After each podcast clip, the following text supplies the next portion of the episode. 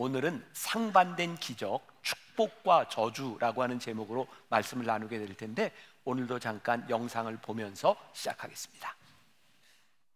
오늘 우리에게 주시는 하나님의 말씀은 열왕기야 2장 18절에서 25절입니다. 열왕기야 2장 18절에서 25절입니다. 엘리사가 여리고에 머무는 중에 무리가 그에게 돌아오니 엘리사가 그들에게 이르되 내가 가지 말라고 너희에게 이르지 아니하였느냐 하였더라. 그 성읍 사람들이 엘리사에게 말하되 우리 주인께서 보시는 바와 같이 이 성읍의 위치는 좋으나 물이 나쁨으로 토산이 익지 못하고 떨어지나이다. 엘리사가 이르되 새 그릇에 소금을 담아 네개로 가져오라 하매 곧 가져온지라.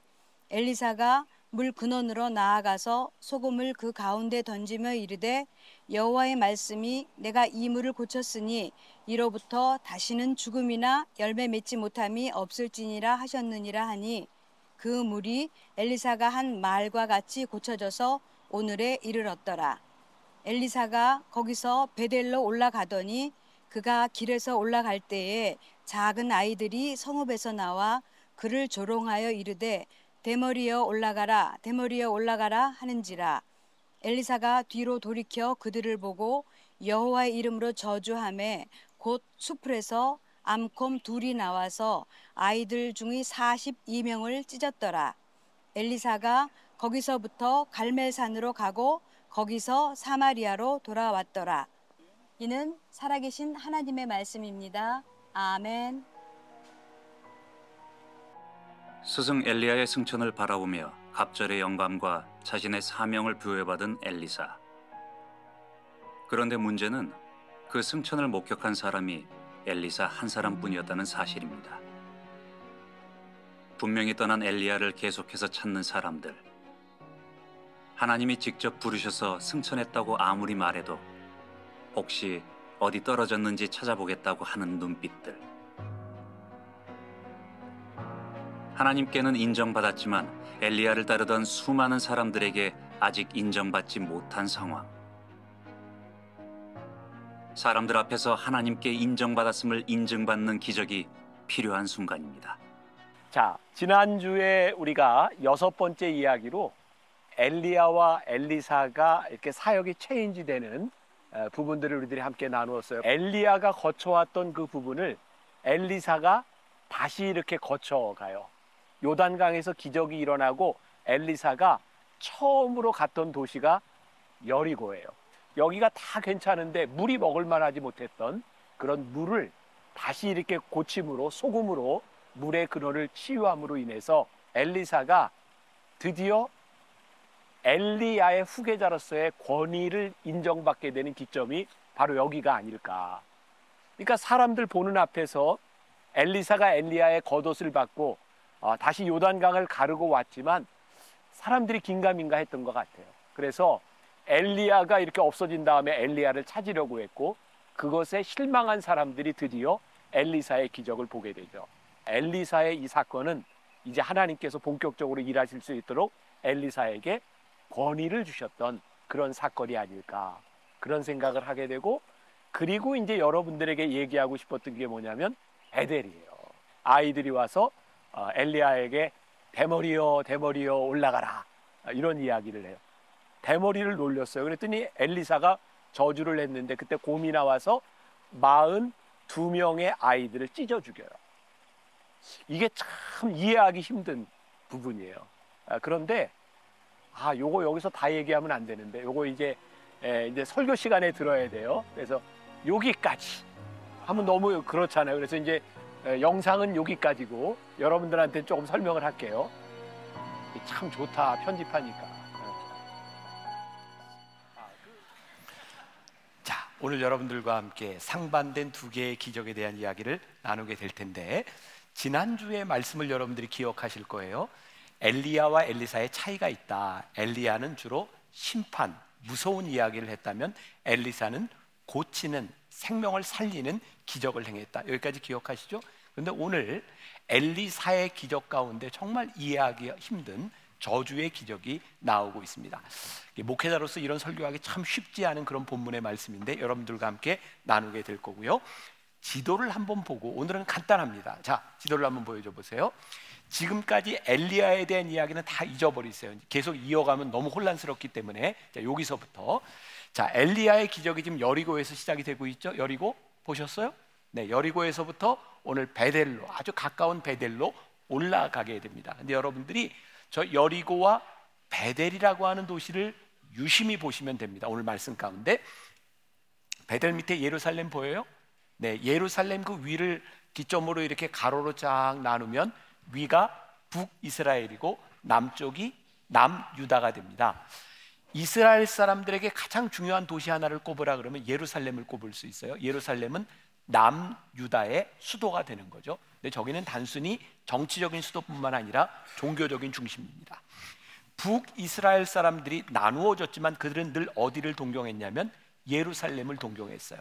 그래서 북이스라엘 통치하던 왕들에게 예루살렘을 대체할 수 있는 곳이 필요하겠다 생각했고 바로 베델에서 제사를 지내게 합니다.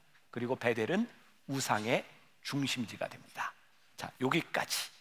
요것만 여러분들이 머릿속에 쫙 넣고 들으셔도 되는데 이해가 된 거죠, 여기까지? 네, 이제 말씀으로 들어갑니다. 자, 여리고에 머무는 중에 나타났던 일. 자, 열왕기하 2장에 보니까요. 엘리야가 행했던 기적과 엘리사가 행했던 기적이 동일하게 나오고 있는데 그게 요단강을 가른 사건이었어요. 자, 그걸 보고 지난주에 제가 뭐라고 얘기했냐면 아, 엘리야의 제자들이 엘리사를 이제 엘리야의 계승자로 인정하게 되었다. 이런 이야기를 했습니다. 그런데 성경을 이렇게 읽다 보니까 그들이 엘리사를 인정을 하기는 했지만 마음으로 전적으로 인정이 되지는 않았던 것 같아요. 자, 오늘 그 사건과 연결이 됩니다. 자, 15절부터 17절까지 말씀을 제가 다시 읽어 드려요. 맞은편 여리고에 있는 선지자들의 제자들이 그를 보며 말하기를 엘리야의 성령이 하시는 역사가 엘리사 위에 머물렀다 하고 가서 그에게로 나아가 땅에 엎드려 그에게 경배하고 여기까지 아무 문제가 없어요. 16절 그에게 이르되 당신의 종들에게 용감한 사람 50명이 있으니 청하건대 그들이 가서 당신의 주인을 찾게 하소서 염려하건대 여호와의 성령이 그를 들고 가다가 어느 산에나 어느 골짜기에 던지셨을까 하나이다 아니라 엘리사가 이르되 보내지 말라 하나 이게 무슨 말이냐면 경배하고 인정을 한 것 같은데 그들이 지금 뭘 생각해요? 엘리사가 엘리야 승천을 받는데 이 제자들이 생각하기에 혹시 하나님이 들고 올라가시다가 떨어뜨렸을지도 모르니 우리로 하여금 찾게 하소서 이 이야기는 아직 엘리야에 대한 미련이 많이 남아 있는 거예요. 엘리사가 그러지 마라라고 이야기하는데 17절 무리가 그로 부끄러워하도록 강청함에 이게 무슨 말이냐면 엘리사가 그러지 마 그러지 마라고 하는데 사람들이 얼마나 간청을 하는지 엘리사가 부끄러울 만큼 말을 안 듣는다는 거예요. 자 보내라 한지라 그들이 50명을 보냈더니 사흘 동안을 찾되 발견하지 못하고 자, 엘리야는 승천을 하게 된 거죠. 자, 바로 여기에 이어서 18절 말씀. 오늘 본문이 시작되는 엘리사가 여리고에 머무는 중에 무리가 그에게 돌아오니 엘리사가 그들에게 이르되 내가 가지 말라고 너희에게 이르지 아니하였노라 하였더라. 여기까지 이제 이해가 된 거죠. 자, 아직 엘리사의 어떤 영적 권위가 인정되지 않는 순간에서 엘리사의 권위가 인정되기 위해서는 기적이 필요했던 것 같아요. 여러분 성경에 나오는 기적을 보면 그냥 단순히 기적이 일어나는 경우도 있지만 그 기적에는 목적이 있는 것을 보게 돼요. 어쩌면 여리고의 물 근원을 고쳤다라고 하는 것은 새로운 시작을 의미한다고 하는 면에서 이 기적이 의미가 있을 것 같다는 생각이 들기도 합니다. 자, 엘리사가 이제 좋은 리더가 됩니다. 좋은 영적 리더가 됩니다. 저에게는 오늘 말씀의 한 포인트를 이렇게 한번 우리가 적용해도 좋겠다. 엘리사가 리더가 되는 것이 그렇게 쉽지 않았고 리더가 되는 데는 리더십을 인정받는 것이 필요했다. 자, 여러분들은 여러분들의 삶에서 리더가 되고 싶으세요? 되고 싶지 않으세요? 만일 우리가 사람들을 이끌어가는 것이 리더라라고 생각한다면 여기 있는 많은 분들 아 나는 그런 리더 싫어라고 말할지도 몰라요. 근데 저는 존 맥스웰이라고 하는 사람이 리더십에서 리더라고 하는 것은 리더가 된다고 하는 것은 영향력입니다라고 하는 정의를 굉장히 좋아요. 아, 리더는 단순히 사람을 이끌어가는 사람이 아니라 지금 내가 살아가는 삶의 주변에 있는 사람들에게 영향을 주는 것이 리더구나. 그러니까 우리들이 좋은 영향력을 주면 좋은 리더가 되는 것이고 나쁜 영향력을 주면 나쁜 리더가 되는 것이죠. 그래서 우리들이 어떻게 좋은 리더가 될 수 있을까? 우리들의 삶에서 엘리사의 기적을 통해서 그가 아, 리더십을 인정받은 것처럼 우리들의 삶에 하나님의 지금 역사가 일어나는 리더십을 인정받을 수 있는 우리들의 삶이 되면 얼마나 좋을까? 자, 제가 만나교회 담임이 되었을 때 저에게 가장 큰 아, 두려움이 리더십이었어요. 예, 그 당시 제가 39살이었으니까 어, 39살에 이 많은 교인들 내가 어떻게 리더십을 가질 수 있을까? 그래서 제가 초창기 때 지난달에 여러분들 아, 추수감사절에 과일 나눔했잖아요. 그게 벌써 오래 전에 시작한 거거든요. 그때에는 부목사님 중에 저보다 나이가 많은 분들도 있었고 여러 부목사님들하고 의논을 한 거예요. 우리 이번 추수감사절에 과일 나눔을 했으면 좋겠다. 근데 그때 부목사님들이 저에게 이렇게 얘기했어요. 목사님 안 돼요. 분당 사람들 얼마나 뺀질거리는지 아세요? 가져오라 그래도 안 가져와요. 안 됩니다. 그래서 제가 해 봅시다. 그리고 광고를 했고 정말 놀랍게도 주변에 있는 모든 과일 가게들이 동나는 일들이 일어났어요. 그때 아, 제 리더십이 조금 생긴 것 같아요. 그리고 얼마 지나지 않아서 송구영신 예배를 드릴 때였어요.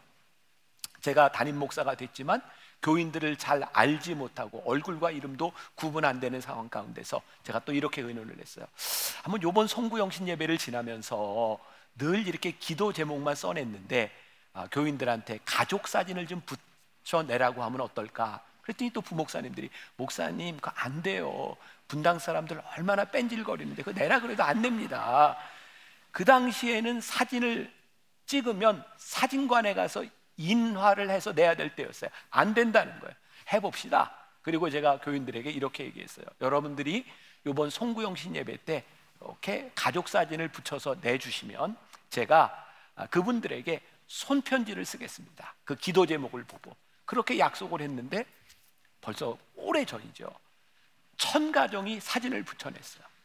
제가 1월 2일부터 편지를 쓰기 시작해서 9월 31일까지 제가 매일 편지를 썼어요. 교인들 기도 제목을 보고 그 교인들에게 맞는 성경 구절을 찾고 손편지를 한 페이지씩 9월 31일까지 딱 끝내고 마음에 결심했어요. 다시는 안 하리라. 정말 죽는 줄 알았어요. 그렇게 힘들지 몰랐어요. 근데 그때 리더십이 생긴 거예요. 왜? 좋은 열매가 있었기 때문이요. 오늘 엘리사를 보면서 그런 생각이 났어요. 저에게도 만나교회 목회를 하면서 좋은 열매를 통해서 리더십을 가졌던 것처럼 아, 여러분들의 삶에 하나님의 역사가 일어나는 그런 좋은 열매를 통해 리더십을 가질 수 있는 사람이 되면 얼마나 좋을까. 그 엘리야는 물의 근원을 고치는 그 일을 통하여 리더십을 가지게 되죠. 자, 어제 말씀 잠깐 다시 가보면 엘리야는 아, 저주와 심판에 대한 무서운 이야기를 하고 있다면 엘리사는 생명을 살리는 그런 기적을 행했다라고 제가 이야기를 했어요. 이제 다음 주부터는 엘리야가 살리는 기적을 행했던 많은 것들을 우리들이 보게 될 텐데 여러분들에게 그런 관점으로 이 성경을 좀 보면서 가면 좋겠다. 엘리야가 행하는 기적을 통해서 하나님의 긍휼과 자비를 우리들이 느낄 수 있으면 좋겠다. 지난주에 제가 불렀던 찬양이 있죠. 주의 인자는 끝이 없고 그의 자비는 무궁하며 아침마다 새롭고 늘 새로우니 주의 성실이 금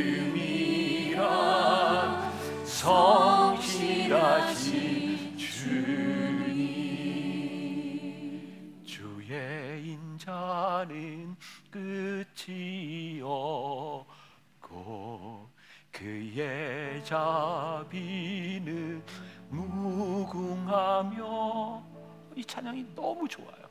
하나님, 우리 성도들에게 주의 인자와 자비가 끝이 없이 무궁하게 아, 우리들에게 고백되었으면 좋겠습니다. 우리들의 삶이요 주의 인자와 이 긍휼과 자비가 참 고백되면 좋을 텐데 여러분들 가운데는 이 신앙생활을 하면서 하나님으로 인한 신앙생활에 많은 상처를 가진 분들도 있어요. 징계를 받은 심판을 받은 그리고 여러분들 가운데는 지금 당하는 어려움들과 고통들이 아 이게 내가 하나님 앞에 심판과 징계를 받는구나라고 생각하는 분들도 있을 거예요. 맞아요. 그럴 수 있어요. 그러나 우리가 하나님의 심판과 징계보다는 우리들에게 주시는 하나님의 은혜를 기억하는 사람이 되었으면 좋겠다. 얼마 전이에요. 저희 딸내미하고 사이가 어, 저희 집에 와서 저한테 이렇게 얘기는 아빠 너무 재밌는 드라마가 하나 있는데 이것 좀 봐요. 그러면서 틀어줬어요. 힘센 여자 강남순이었어요. 혹시 보신 분이 있는지 몰라요. 그 드라마를 보는데 이런 내용이 나와요. 아, 그 힘센 여자 강남순 이제 주인공인데 그 엄마가 딸을 오래전에 몽골에서 잃어버리고 딸을 찾는 거예요. 근데 찾을 수가 없어요. 근데 엄마가 굉장히 부자인데 어떤 그 조선족 아이 하나가 힘이 굉장히 좋아서 엄마 딸이라고 속였는데 그렇게 여겨지게 된 거예요. 그 부잣집에 딸로 들어가니까 많은 것들을 누릴 수 있었어요. 그런데 진짜 딸이 나타난 거예요. 강남순이. 그 순간 이 딸은 쫓겨나게 되는. 근데 참 신기하죠. 자기가 속이고 들어와서 누렸던 것 진짜 딸이 나서 쫓 딸이 와서 쫓겨나는데 어떤 생각을 하냐면 내가 저 진짜 딸 때문에 내 인생이 불행하게 됐어. 그리고 그 딸을 죽이려고 합니다. 그런데요. 그 엄마와 딸이 진짜 딸을 죽이려고 했던 그 딸이 에, 리 화자인데 아, 얼굴도 보여드릴게요. 리 화자. 네. 네, 이 친구예요. 이 친구가 어, 진짜 딸을 죽이려고 했는데 그걸 다 용서를 해줍니다. 그때부터 이 친구가 내가 용서와 긍휼을 받았구나라고 생각하며 삶이 변해요. 그리고 진짜 딸을 보호해 주기 위해서 어, 이렇게 이야기를 하고 하다가 죽습니다. 안타깝게. 근데 저에게 이런 생각이 들었어요.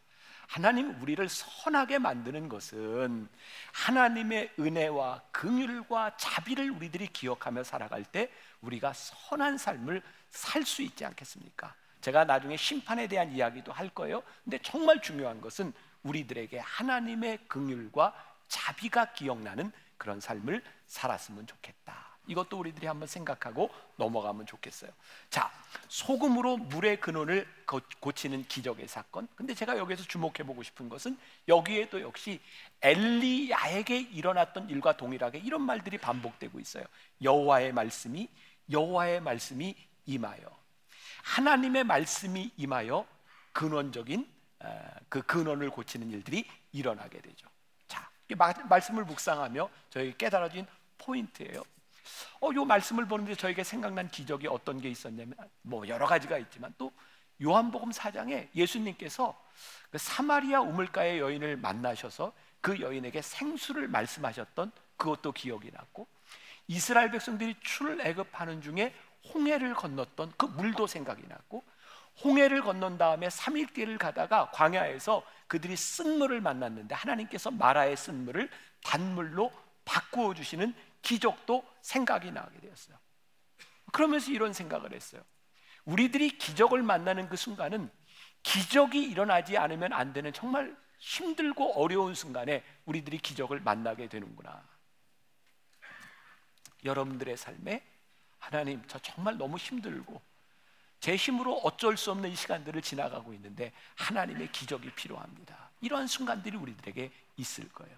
그런데요, 우리는 우리들의 삶에서 내가 왜 고통을 받는지, 내가 왜 이 어려움을 당하는지, 하나님 왜 저를 이렇게 사망의 음침한 골짜기로 집어 넣으시는지 우리들이 다 이해하거나 다 설명할 수 없는 일들이 너무 많은 거예요. 여리고에 있는 이 물의 근원이 왜 이렇게 먹을 수 없는 것이 되었는지 우리는 설명할 수 없을지 몰라요. 근데 우리들에게 진짜 중요한 게 있다. 우리들에게 왜 어려움이 왔는지 그것을 설명하지 못할지라도 이 어려움 가운데서 우리를 치유하시고 우리를 새롭게 하시는 하나님의 은혜를 경험할 수 있는 것. 그래서 우리들의 삶에 간증이 만들어지고 우리들의 삶에 고백이 만들어지는 것. 그게 기적의 사건이 아니겠는가. 작년인가요 벌써? 어, 여러분들 박위 형제 기억하세요? 저하고 토크 설교를 할 때 휠체어를 타고 올라왔던 박유 형제가 아, 사고로 인해서 전신 마비가 되게 되었고 그 어려운 시간을 지나갈 때 병원에서 이제 가족들이 돌보기에는 너무 힘들다고 생각해서 간병인을 써야 되는 상황이었어요. 그때 그 박유 형제의 동생이 이렇게 얘기를 했대요. 아니 나는 내 형을 다른 사람에게 맡기고 싶지 않다고. 그리고 대학에 휴학계를 내고 6개월 하루 24시간을 형 옆에서 지나게 됩니다. 시간이 지나고 그 형이 동생에게 이렇게 물었대요. 동생의 이름이 지우인데 지우야 너한테 장애는 뭐야? 그랬더니 동생이 이렇게 대답을 하더래요. 네, 장애는 우리 가족을 하나로 만들어주는 일이었어. 왜 이 박유 형제에게 그런 어려운 사건이 일어났는지 이걸 우리들이 어떻게 설명할 수 있을까요? 우리들의 삶에 어려움과 고통이 일어나는 일들은 누구나에게 일어날 수 있는 일이에요. 여러분들 예수를 잘 믿고 여러분들이 믿음 생활을 잘 한다고 이 세상의 고통과 어려움들이 여러분들을 비껴갈 거예요. 그렇지 않습니다. 여기 있는 우리들 가운데는 암에 걸릴 수 있는 사람도 있고 어려움을 당할 수 있는 사람도 있고 그 고통이 우리를 비껴가지 않습니다. 그런데 한 가지 하나님을 믿는 사람들에게 그 고통의 시간을 지나가면서 하나님이 우리들에게 무엇을 말씀하시고 우리의 인생을 어떻게 이끌어 가시는지를 우리들이 볼 수는 있어요. 이 소금 근원을 치유한 이 사건을 통하여 엘리사는 이제 좋은 리더십을 가지고 하나님의 사역을 감당하게 되죠. 이제 우리가 참 풀기 힘든 어려운 저주의 이야기로 넘어가 볼게요. 성경에는 우리가 참 이해하기 힘든 이야기들이 있는데 그, 그 이야기들의 대부분이 심판에 대한 이야기예요. 홍수로 심판을 하시고 소돔과 고모라 아, 어떻게 저렇게 하나님 잔인하게 저렇게 심판하실 수 있을까? 어떻게 저런 일들이 일어날 수 있을까? 하나님이 자비의 하나님, 긍휼의 하나님이라고 하는데 어떻게 이런 일들이 일어날 수 있을까? 근데 우리들이 분명히 알아야 되는 게 있어요. 하나님은 분명히 자비와 긍휼을 베푸시지만 하나님의 심판과 하나님의 공의는 여전히 살아 있다는 거예요. 자, 오늘 말씀 이해하기 힘든 부분 23절, 24절 우리 같이 한번 봅시다. 자, 시작. 엘리사가 거기서 베델로 올라가더니 그가 길에서 올라갈 때에 작은 아이들이 성읍에서 나와 그를 조롱하여 이르되 대머리여 올라가라 대머리여 올라가라 하는지라 엘리사가 뒤로 돌이켜 그들을 보고 여호와의 이름으로 저주하며 곧 수풀에서 암곰 둘이 나와서 아이들 중에 42명을 찢었더라. 이 본문을 가지고 설교하는 게 얼마나 힘들까요? 그래서 여러분들 중에는 이 이야기를 처음 듣는 분들도 있을 거예요. 왜? 목회자들이 이 본문을 택해서 설교하기 힘든 거죠. 이 본문을 가지고 여러분들 여러분 애들이 엘리사를 놀리다 42명이 곰에 찢겨 죽인 사건 여러분들 기억하십니까? 여러분 목회자에게 잘못하면 이래 되는 겁니다. 할렐루야. 아, 정말 조금 이상한 사람 아니고는 이렇게 설교하기가 참 힘들지 않을까요? 목회자를 놀린다고 어떻게 이런 일이 일어날 수 있겠습니까? 그리고 이 본문의 말씀은 저에게 무지하게 와닿는 부분이잖아요. 아까 그 영상을 보면서 여러분들 막 이렇게 참고 있는 모습을 봤는데 뭔가를 생각하는 것 같아요. 자, 이렇게 대머리라고 놀리는 이 일 때문에 어떻게 이런 저주의 일들이 일어날 수 있을까? 저 가끔 이렇게 로비에서 이렇게 교인들 인사할 때 아주 어린 애들이 저를 참 좋아하잖아요. 아들이 막 와서 인사하고 그러는데 간혹 어떤 아이들이 목사님 대머리 대머리 이러는 때가 있어요. 그럼 옆에서 엄마 아빠들이 급 당황해요. 어 그러지만 너, 너 이게 뭐야? 근데 제가 속으로 생각해요. 음, 집에서 저렇게 불렀구나. 제가 이렇게 생각을 해요. 애들이 그냥 하겠나? 자, 굉장히 당황스러운 상황이죠. 그러면 제가 그런 상황을 이렇게 맞이했을 때 너희는 목사님한테 그게 뭐야? 하고 저주를 해야 될까요? 아니면 유머로 넘겨야 할까요? 유머로 넘기는 게 당연하겠죠.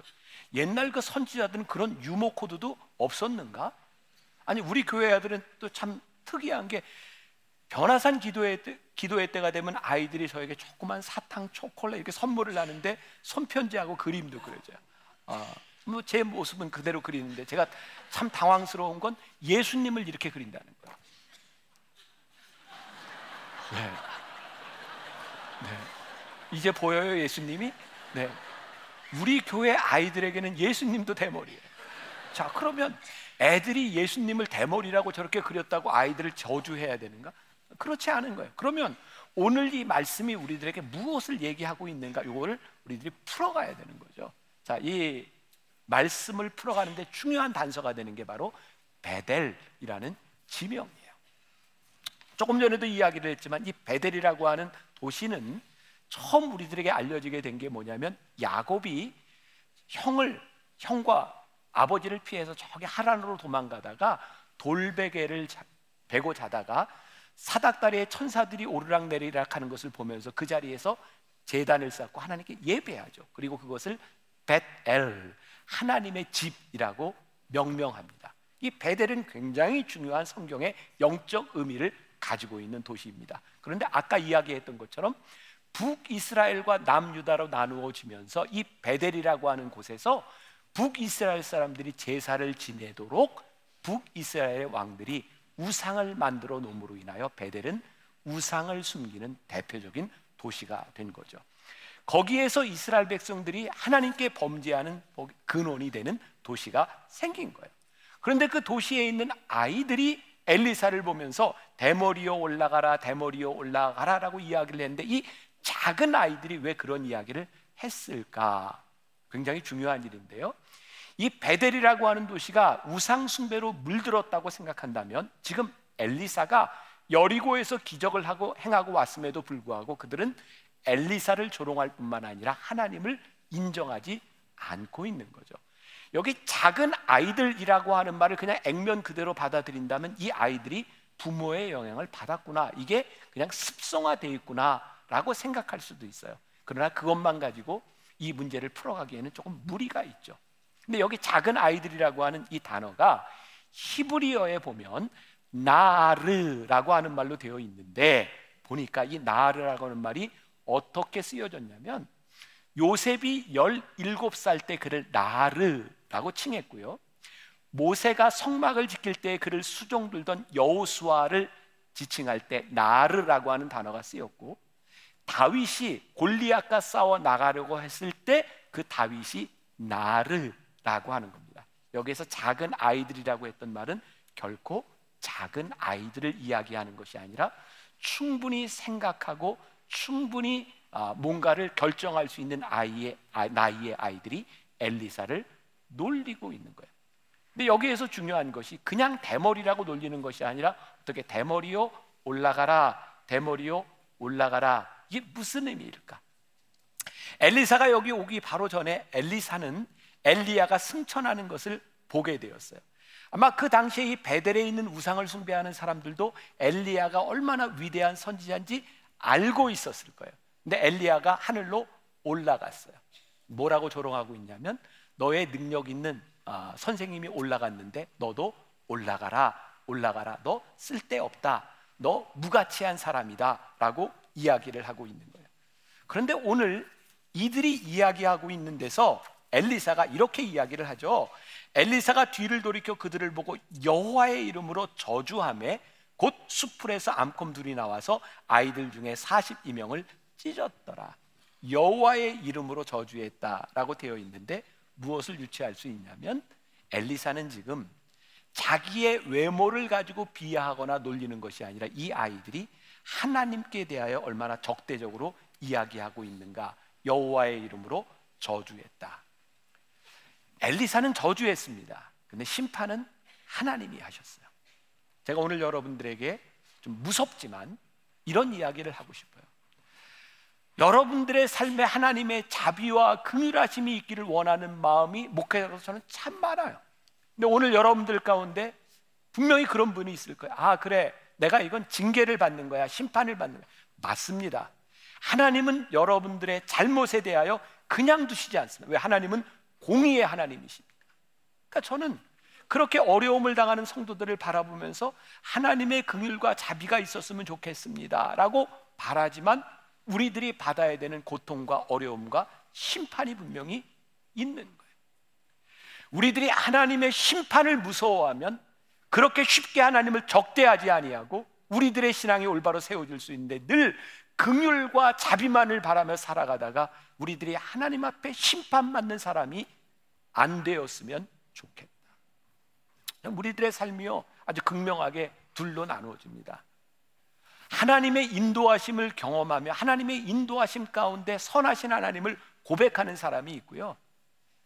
늘 하나님이 막으시는 걸 경험해요. 늘 잘못 갔다가 거짓된 길로 갔다가 참 하나님 믿으면서 왜 이렇게 매를 맞으면서 신앙생활을 하는지 왜 이렇게 심판과 징계의 대상이 돼서 신앙생활을 하는지 이왕이면 우리들이 하나님의 은혜와 자비와 선하신 하나님의 인도하심을 경험하며 살아가는 그런 신앙이 되어야 되지 않을까. 모르겠어요. 이거 너무 잔인해요 42명을 곰이 나와서 찢어버렸다 이거 우리들이 어떻게 설명할 수 있을까요? 그러나 한 가지 분명한 것은 단순히 어린 아이들에 대한 놀림에 대한 심판이 아니었다는 거예요 그들이 하나님을 적대하는 이 베델이라고 하는 이 도시 그 청년들이 행하는 일들에 대해 하나님이 심판하셨다는 거예요. 하나님의 심판을 우리들이 어떻게 다 이해할 수 있겠습니까? 그러나 분명한 것은 하나님의 심판의 때가 이른다는 거예요. 우리들의 신앙의 이 두 가지가 균형을 잘 이루어야 하지 않을까요? 하나님의 심판을 무서워할 줄 아는 사람들, 그리고 하나님의 긍휼과 자비를 기대할 수 있는 사람들. 그리고 오늘 성경이 이렇게 어, 이야기를 하고 있어요. 엘리야가 베델을 지나 갈멜에 갔다가 다시 사마리아로 들어갔다. 갈멜하면 생각나는 사람? 엘리야. 영적 싸움이 생각나죠. 아, 엘리야의 여정이 단순한 움직임이 아니라 치열한 영적 싸움을 하고 있구나라는 것을 우리들이 볼 수 있어요. 그리고 사마리아. 북이스라엘의 우상의 근거지가 있는 사마리아로 또 그는 들어갑니다. 그의 사명의 자리. 오늘 여러분들이 예배를 마치면 여러분들의 일상으로 돌아가는 여러분들의 삶은 그렇습니다. 어쩌면 우상이 득세하고 있는 이 세상 가운데 하나님이 우리를 사명의 자리로 보내실 수 있어요. 우리의 사명의 자리는 이 교회 안에 있는 것이 아니라 여러분들을 보내시는 그 자리에서 우리들이 사명의 자리를 지켜내야 되는 거예요.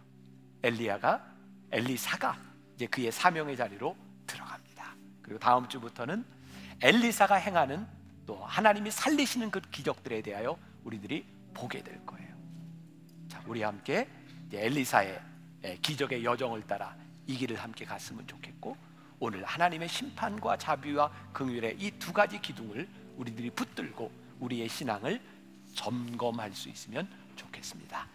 우리 한번 주님 다시 오실 때까지 우리의 신앙의 고백으로 믿음의 고백으로 한번 불러봅시다.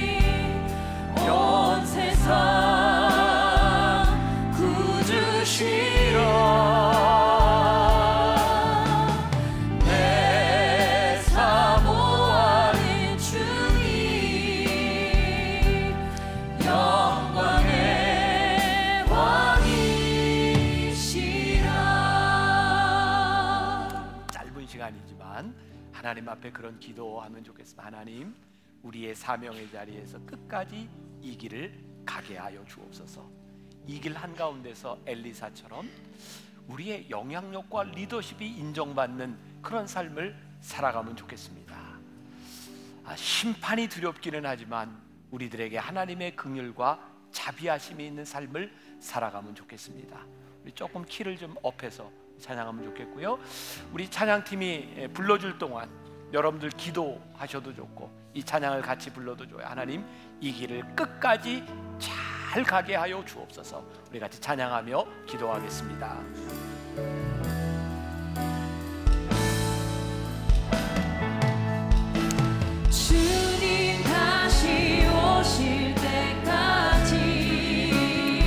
우리가 이 길을 부끄러움 없이 살아 하나님 주신 끝까지 갈 수 있는 사람이 되기를 원합니다. 부족하지만 아버지 하나님 하나님 그 사명의 자리를 지켜내는 사람이 되기를 원합니다.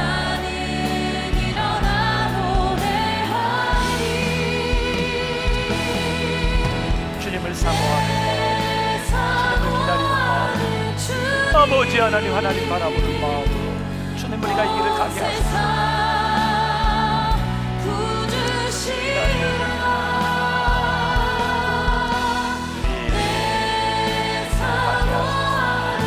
아버지 하나님 하나님 은혜 가운데 살아가게 하소서. 바라보고 아버지 하나님의 은혜를 바라보며 살아가기를 당신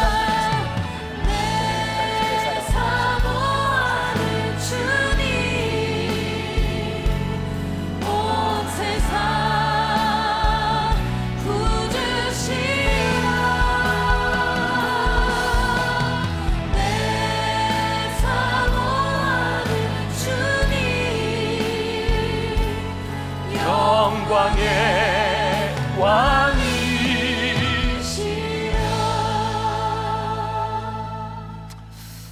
하나님 우리 성도들 가운데 혹시 하나님의 심판의 시간을 징계의 시간을 지나가는 사람이 있습니까?